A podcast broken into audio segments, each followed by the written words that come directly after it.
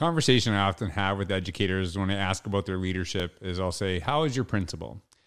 And a red flag answer for me is when they say, oh, they're great. They just let me do whatever I want. And I think, is that really a sign of great leadership? And I'm all for teacher autonomy. I think it's really important that we trust teachers in the classrooms to really be the experts of what they do. But it doesn't mean that they or we can't grow. And I think if we're in a position where we just have people let us do whatever we want and never provide mentorship, never push us to get better, it's not only bad for us, but it's actually bad for our kids. And as someone who craves mentorship, who craves the opportunity to learn and grow and develop, I know that I've left places because I felt I was becoming stagnant. And I think that's one of the worst things to happen is when you feel you can no longer grow.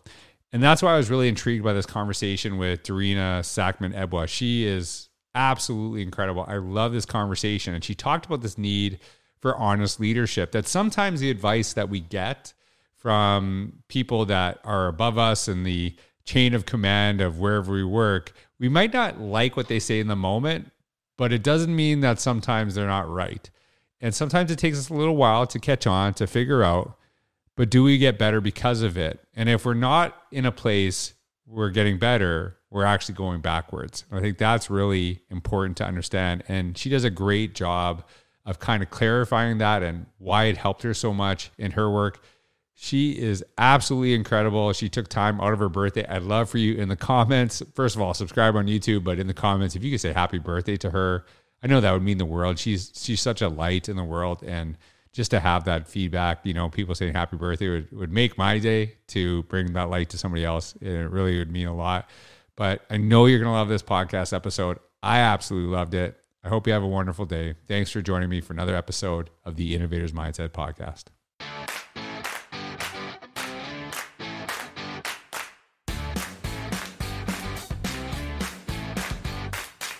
Hey everyone, this is George Couros. Welcome back to another episode of the Innovator's Mindset Podcast. Can I say this? My friend? Can I say my friend? Can I say my friend? We've like become friends, right? Yeah. We've become friends and neighborly friends because we live in the same state, so we're pretty close. So Dorina Sackman-Ebuwa is here today and is such an accomplished educator. Was Florida Teacher of the Year, one of the national finalists for Teacher of the Year in the entire U.S. of A, right? Is that what we say? Or you say United? I don't know, whatever. That's pretty big country, right? So absolutely amazing teacher, is a very accomplished speaker. Everyone that I connect to that knows you thinks like you are just awesome, just loves you. And you push people to get better. They can see that they can get better. And I feel just invigorated. And not only is she here today spending time with me, she's spending time with me on her birthday, which is amazing. So you're in the comments. I've been people asking to comment, say happy birthday to Dorina. That would make her day. So I love it. Dorina, welcome to the podcast. I'm so love getting to know you. If you could just introduce yourself to everybody, tell us who you are, what you do today. I think it's a great place to start. Hey, everybody. Hi, it's my birthday. I'm 29 again.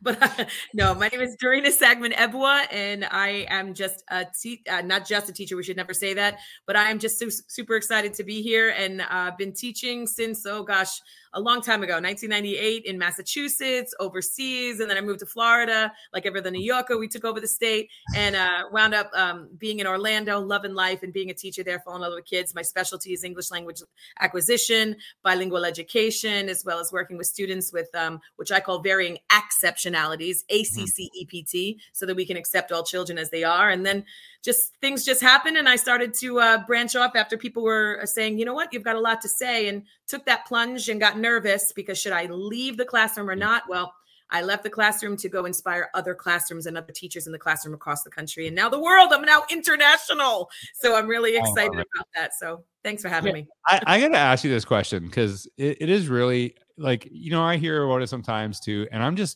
there is something that is really so evident with you that I find just you love teaching. Like you, like I can just feel like when you talk about it, when you share practices, But you also left the classroom and doing this stuff. It's like, oh, you like how was that transition? And does it mean yeah, but I was sick of it? Like, what does that mean? Because I think a lot of people feel that once you leave the classroom, it's like you no longer love teaching. And I think that's totally wrong. And I guarantee there's some people that are like, I'm out, like I'm doing anything else. But that's not something I feel with you at all, right? I feel that you have this love, this passion, and you want to truly help educators not only become better, but find that love that you have. Like, am I wrong there? Like, how do you see that? Because I feel that how much you love teaching just in the conversation with you, and it's absolutely, it's infectious for sure. Thank you for that. Yeah, it is the greatest profession on the freaking planet. Can I say freaking on this podcast? Is that all right? Yes. In Texas, in a specific district, I was not allowed to say freaking because it alludes to something else. So I needed to make sure that right. This was it. Yes, it is the greatest profession. And I know that we're going through a lot, but as a teacher right now in public education, any education at this point, but yeah, the passion to be in front of children. I will get a little verklempt, so talk amongst yourselves, but I do get a little emotional about it because I love this profession so much. I want to preserve public education, and I want teachers to realize, I'm getting all weird, how amazing it is.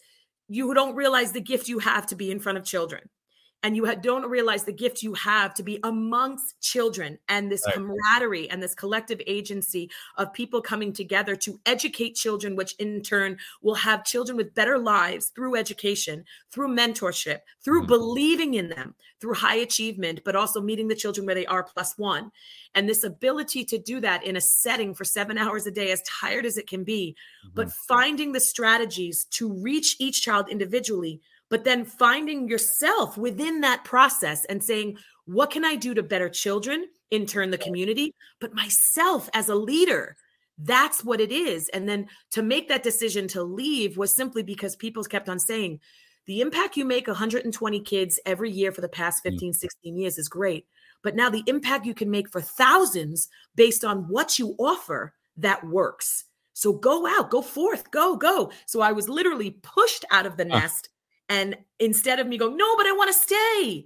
And that's what made me say, okay.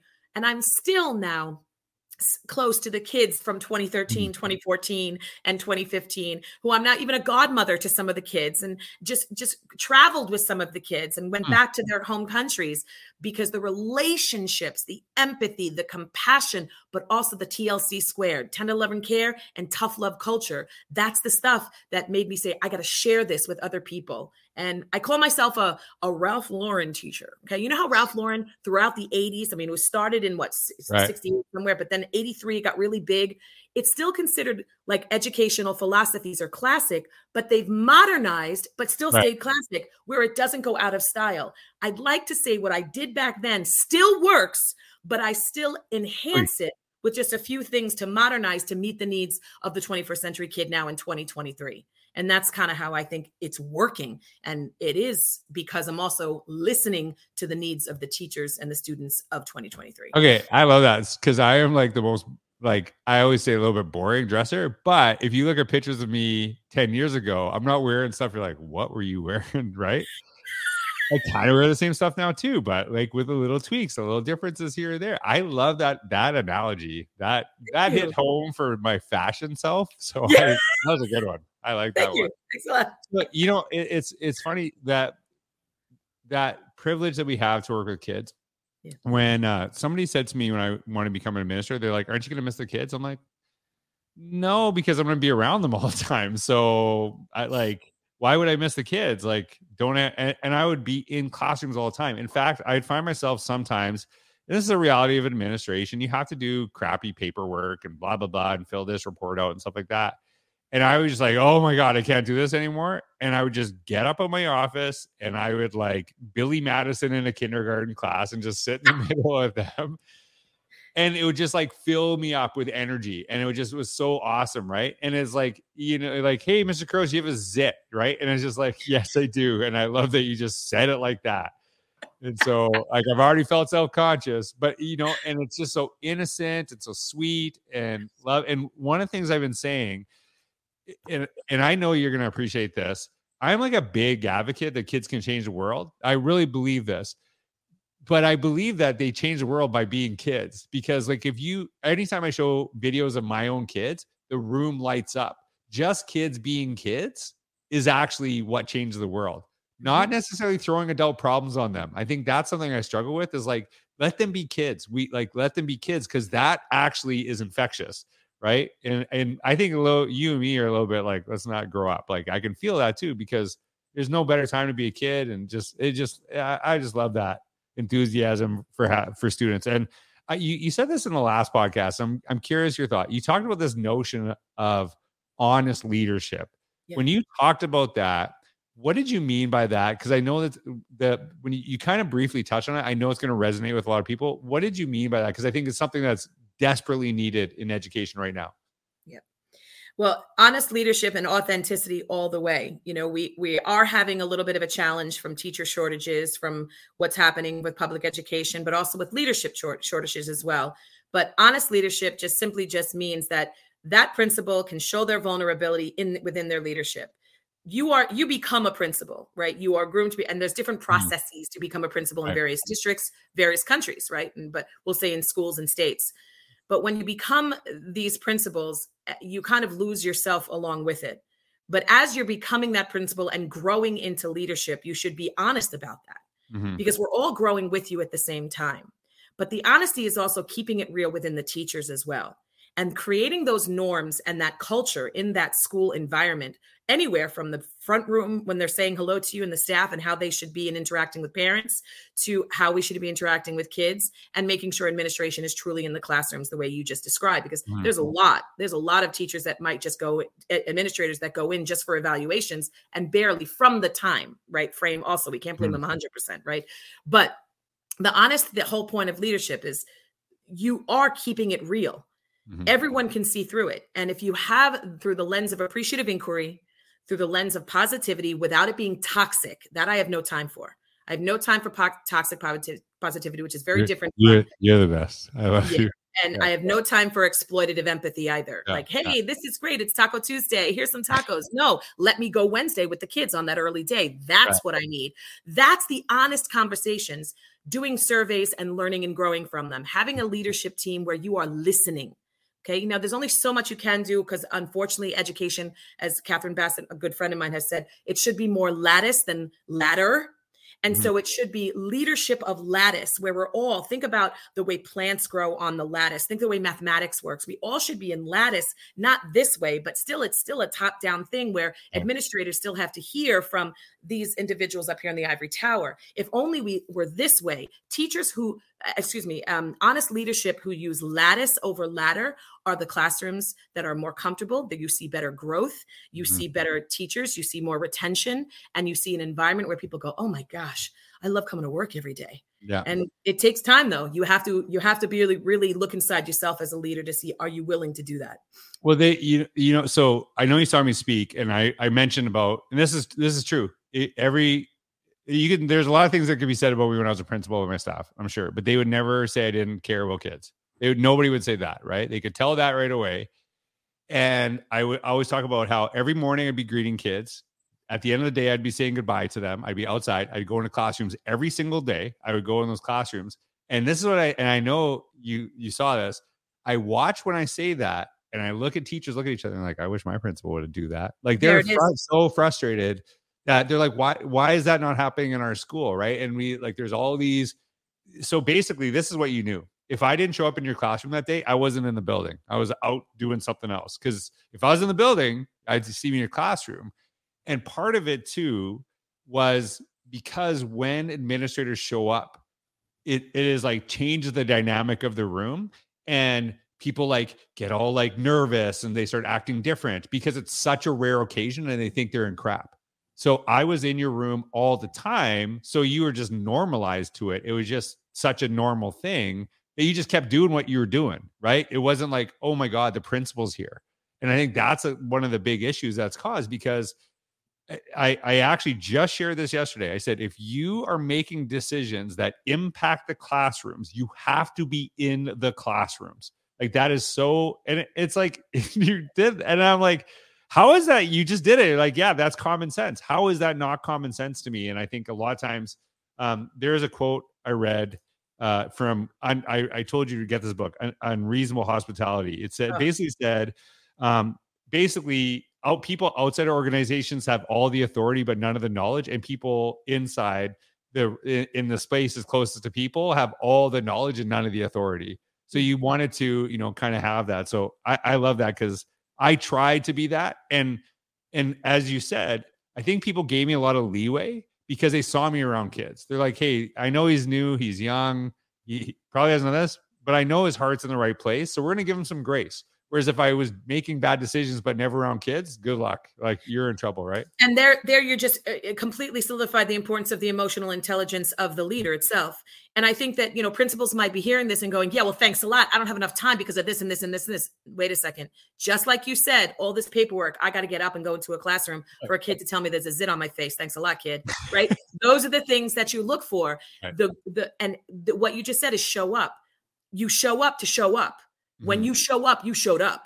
And I'm not saying the physical aspect of showing up, but like, come on, show up for these teachers and go there and let them see it. If you're not in the classroom, and the last time a school that I serve, they haven't, the principal, due to other circumstances and, you know, not having a lot of teachers, having a teacher shortage, they say it's difficult for the principal to go in there. I disagree. And my constructive feedback through the lens of appreciative inquiry was, what are you doing to support the other people? Because, well, I want to give them autonomy. If it's nothing's wrong, that's not the culture you're creating. Right. Autonomy is one thing. What you're doing is saying, I'm letting them do whatever they want to do. And they're new teachers. They're green. You got to figure out, They want to know what they're doing. You need to go in there and mentor.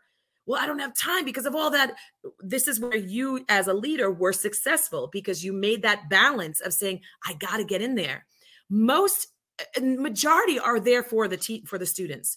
But if you're going to use the buzzwords of what's sexy in education for the next 2 years, and it's in the interest of children, or using the buzzwords of equity and a checkbox rather than the reality of what equity is, using SEL for the checkbox rather than what really the embedded empathy and compassion of teaching children on an everyday basis is. That's the stuff of what I'm talking about with true leadership and honest leadership is. Show up for those teachers. And so that actually, when you talk about the I don't have time for this, that's actually a lie. And because they're not understanding that if I spend time in the classrooms, all of a sudden they're like Covey stuff, speed of trust. All of a sudden an hour long conversation turns into a couple of minutes because we have trust built, right? You see me all the time. One of the biggest reasons I was always out at recess is because tough conversations, like a lot of the community conversations, a lot of the, and I'm being honest here, a lot of the issues of mistrust that is happening in communities across North America could have been solved by being outside in the morning, talking to family members, talking to communities and stuff like that. Because then you're having some of these good conversations, but it's like, you know, and then you're actually, so the time you invest in that is going to actually come back to you. I truly believe that you'll save time later. But it's the upfront cost that people are scared about, because what if it doesn't? Well, you know, at least we kind of built that trust. And like one of the things that, and I know you're going to appreciate this just because I can tell by your personality. If I always do this little thing and I ask teachers like, hey, how's your principal? Oh, they're awesome. They let me do whatever I want. I'm like, does that make them awesome? Right? Does that make them awesome? So you just do whatever you want. Like, they don't ever come in, talk, help you get better. They just let you do whatever you want. And that, you know, I think sometimes that's a little bit of a warning. The other warning sign is like, oh, they're really nice. When I was like, oh, yeah. Like they're nice, but you know, I wouldn't want them in charge of anything. Do you know what I mean? So that to me, like that kind of reaffirmed that. Now you talk a lot of, obviously you work with organizations internationally, and that's awesome. And doing multilingual English, you know, ELL work.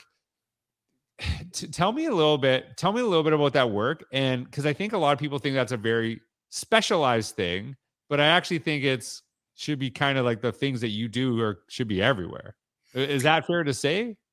It is, with the understanding of that the big issue of not being trained or understanding the difference of English language acquisition as opposed to putting, the strategies that are used for ELL as opposed to, we can use that for ESC. Sorry for all the acronyms because I'm anti-acronym, but that's okay. Right. But you have ESC, ELL, you have all the children, SPED, 401k, 503c, I don't know, whatever those acronyms are that kids use. Right. OPP, all that stuff. Well, with their 504 plans. I don't even know. We sound like California. You didn't catch my joke. OPP. What did you say? I said, like OPP. Yeah, me. Yeah, all right. That's a Gen X joke. There you go. Sorry about that. There's a delay on the farm. Sorry about that one. I missed that. But but with English learners, as long as teachers, when they walk in and they see their roster, my biggest thing that I tell people all the time, roster equals responsibility. And when a child is in your room and you see the little globe on your roster digitally, and it drops down and it says ELL or ML, multilingual learner, and the globe is there, you're just going, but I don't speak Spanish, right? It's that automatic fossilized ideology that one, you have to speak the language of the child, which is completely the opposite. Okay. And the other is just, what am I supposed to do? I don't know what I do. I got 60 hours of ELL endorsement. Right. So what the important thing is that one, roster equals responsibility. And two, the strategies used will influence and help other students. Yes. But as long as you understand it's coming from a linguistic standpoint, the strategy you use, it's good for our ESE kids too. Putting those two together to me, I will nip that in the bud immediately. Stop doing it. What you have to do is saying, wow, this strategy for an English learner is excellent for them to acquire the language. I must remember that this is a language situation, not a cognitive or not something that deals with the child's student with varying exceptionalities, right? ACC, APT. Mm-hmm. So that is very different. Although the strategy might be similar, one is linguistic and the other one might be more cognitive. Right. And that separate right there. Sure. Use similar strategy with the increased rigor. But once you see that difference, you'll notice that strategy will differentiate itself as you're working with the kids. And so that's the first thing that I have to let people know, because, she's just an ELL teacher that it works with all kids, all these strategies. Well, I'm constantly told it's not rigorous enough for scaffolding the stuff. No, studying children and where they are linguistically through those assessments that you get in each district, in each state, that varies. A lot of people use WIDA or ELPA or all these other tests, and analyzing that data. That's the tough love part. And seeing where they are in listening, speaking, reading, and writing drives my instruction of what I'm doing every day for that kid to push them a little bit more. All children can benefit from knowing what they're doing in listening, reading, speaking, and writing of the English language nowadays in 2023, right? But the importance is that, if this child's really good in listening and speaking, but is really low in the reading, then I know that he's going to have to do a much more reading in the classroom than he is going to be listening, because he's overcompensating for the fact that he can't, which creates long-term English language learners. So the analysis of data to understand English learners and mentoring teachers to do that will then help them with the student excel and then be really engaged in the classroom, not knowing that information and then just, no man's land student, teacher centered, and then teaching all the kids, putting baby in a corner and then putting Google Translate is not going to work for any of those kids. So as you can see, I'm kind of jumping on a soapbox, which I apologize, but it is one of the group of children that if you work on one, if I'm going to get from a principal standpoint, we understand people want their numbers to go up. Guess what? Focus on these kids, principals, and your numbers will go up. Focus on these kids and your environment of love and empathy and compassion for children will go up. Focus on all of that. And you will be able to see that these strategies, wow, this works really well linguistically. Let me go see if that can work for this child in my, non-inclusive ESE class that I have to, put, outside of the classroom for a minute when they take out the babies and they work with the kids on their own. Wow, this actually worked. This is great. All of that is a domino effect by becoming more and well-versed in English language learning strategies and acquisition of the language itself. So that's just me. I'll just stop back a little passionate. No, I love it. I love it. This, obviously you have such a tremendous knowledge just of obviously this area, but all of teaching. And I know people know this about you, and I know it's something you should be proud of, that you were Florida Teacher of the Year, which is such an incredible accomplishment and such a big state I don't know if that matters, right? Like, it's not like there's like only 7 teachers here, right? So it's a huge deal. How do you see kind of, because not only were you that, you were, I think you were a top 4 finalist nationally too, right? Which is absolutely incredible. How did you see the work that you did at your school and the impact of other colleagues through your practice leading you to that? Because I don't think we ever do that on our own. Well, right. I know I've never done it on my own because I've never been recognized for anything. So I can say for sure I've never done that on my own. But like I would actually say, and I just know it's not just leadership. Like I think when we talk about leadership, we're not just talking about men. We're talking about, you know, people across the hallway that make an impact. How did you see, like, you know, the teachers across the hall making an impact on you as you were getting that recognition? As I was getting the recognition, yeah. I'm not sure about the getting the recognition, but first I have to just go back for a second. Yeah, you were one of the top 5 in education books on Amazon, by the way. You were once #1, so you do get an accolade for your books, by the way. So just so you know, I'll go back to this. This is about you. This is about you. I know.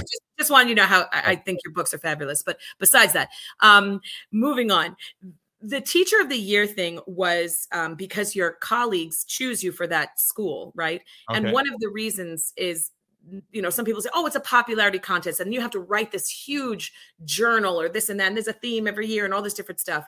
I went with it with the understanding of I'm going to write about why this is working for my kids. And if people see these essays that I'm writing to be a Florida Teacher of the Year, I'm going to be a Florida Teacher of the Year that is a conduit that's representing Florida teachers so that I can go around, because the Kristen McAuliffe Ambassador to Education, you leave that year and travel the state and represent the state elsewhere.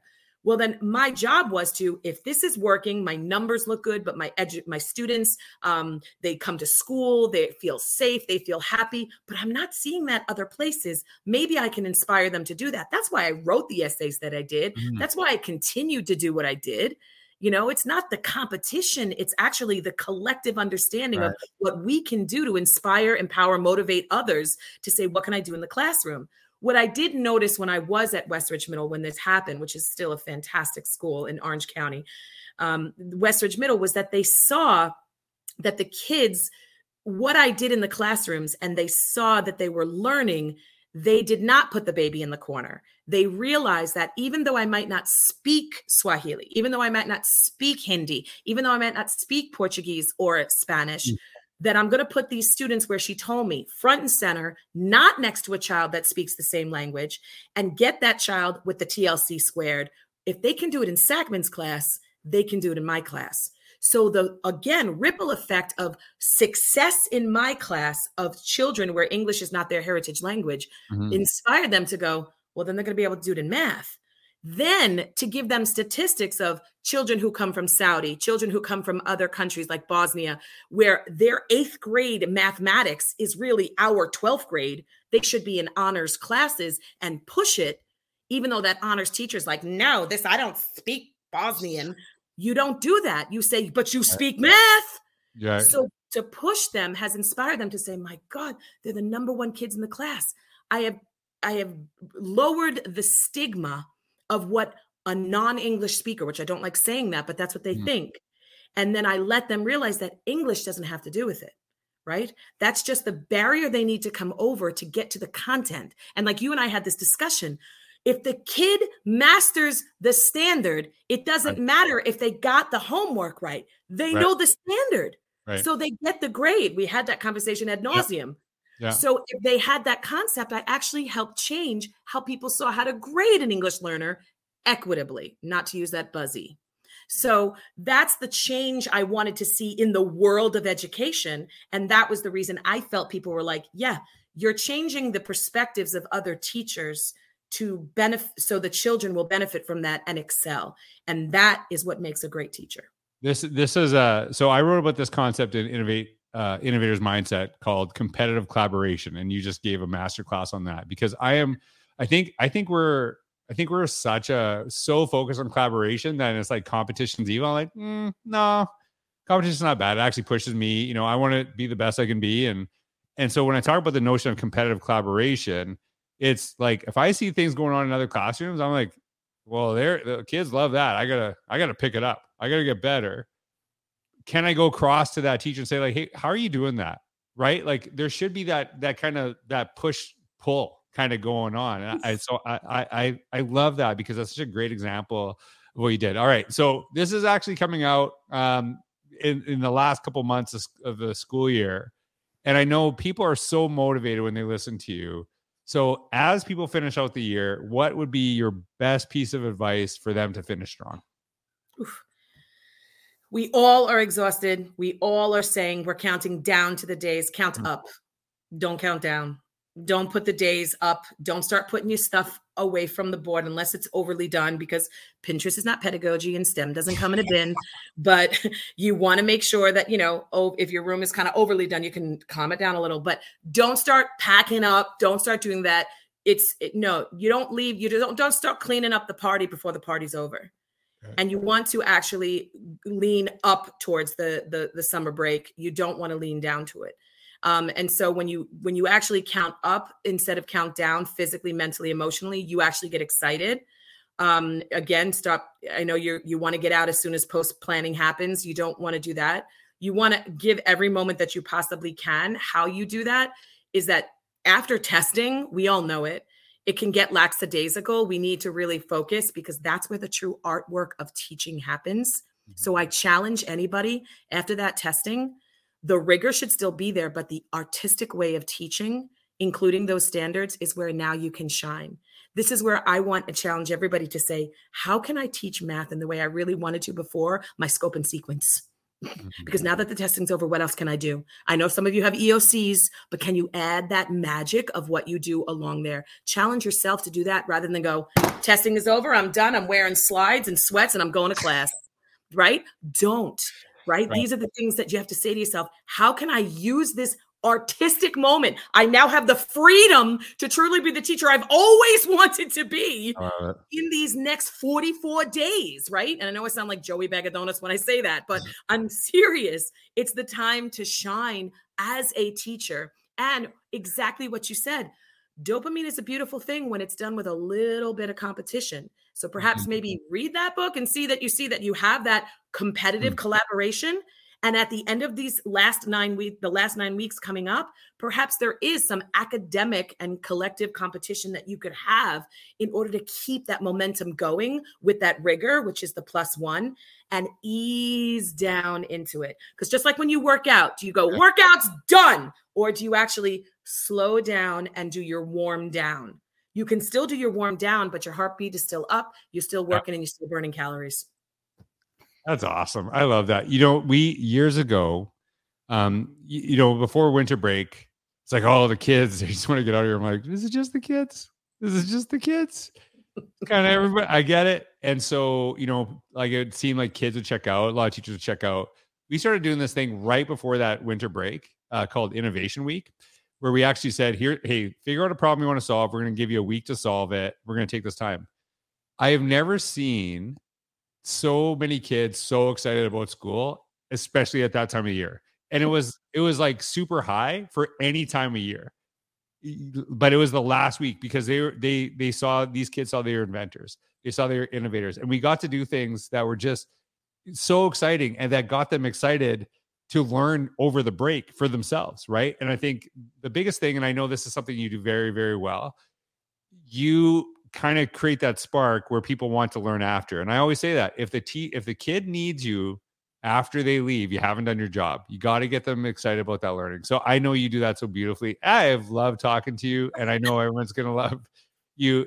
If you never talk to me again, I'm going to be livid with you. You're stuck with me now. We met and now you're stuck with me. You're stuck with me now. So yeah, everyone, if you can follow Dorina, she is such an inspiring person. I absolutely I adore you. Can I say that? I adore you. I think you're just wonderful. And I know people, I just hope this podcast gets out to a bunch of people who don't know you and will be just as obsessed as I am now. You're incredible. So thank you so much for being here. Thank you so much for having me. And don't forget, BELIEVE stands for Be the Educators Who Lead, to inspire and empower via empathy. And you showed that to me today. So honestly, George, thank you for everything. I love you. You're the best. Anyways, make sure you follow Dorina. Thanks for being here. Have a wonderful day.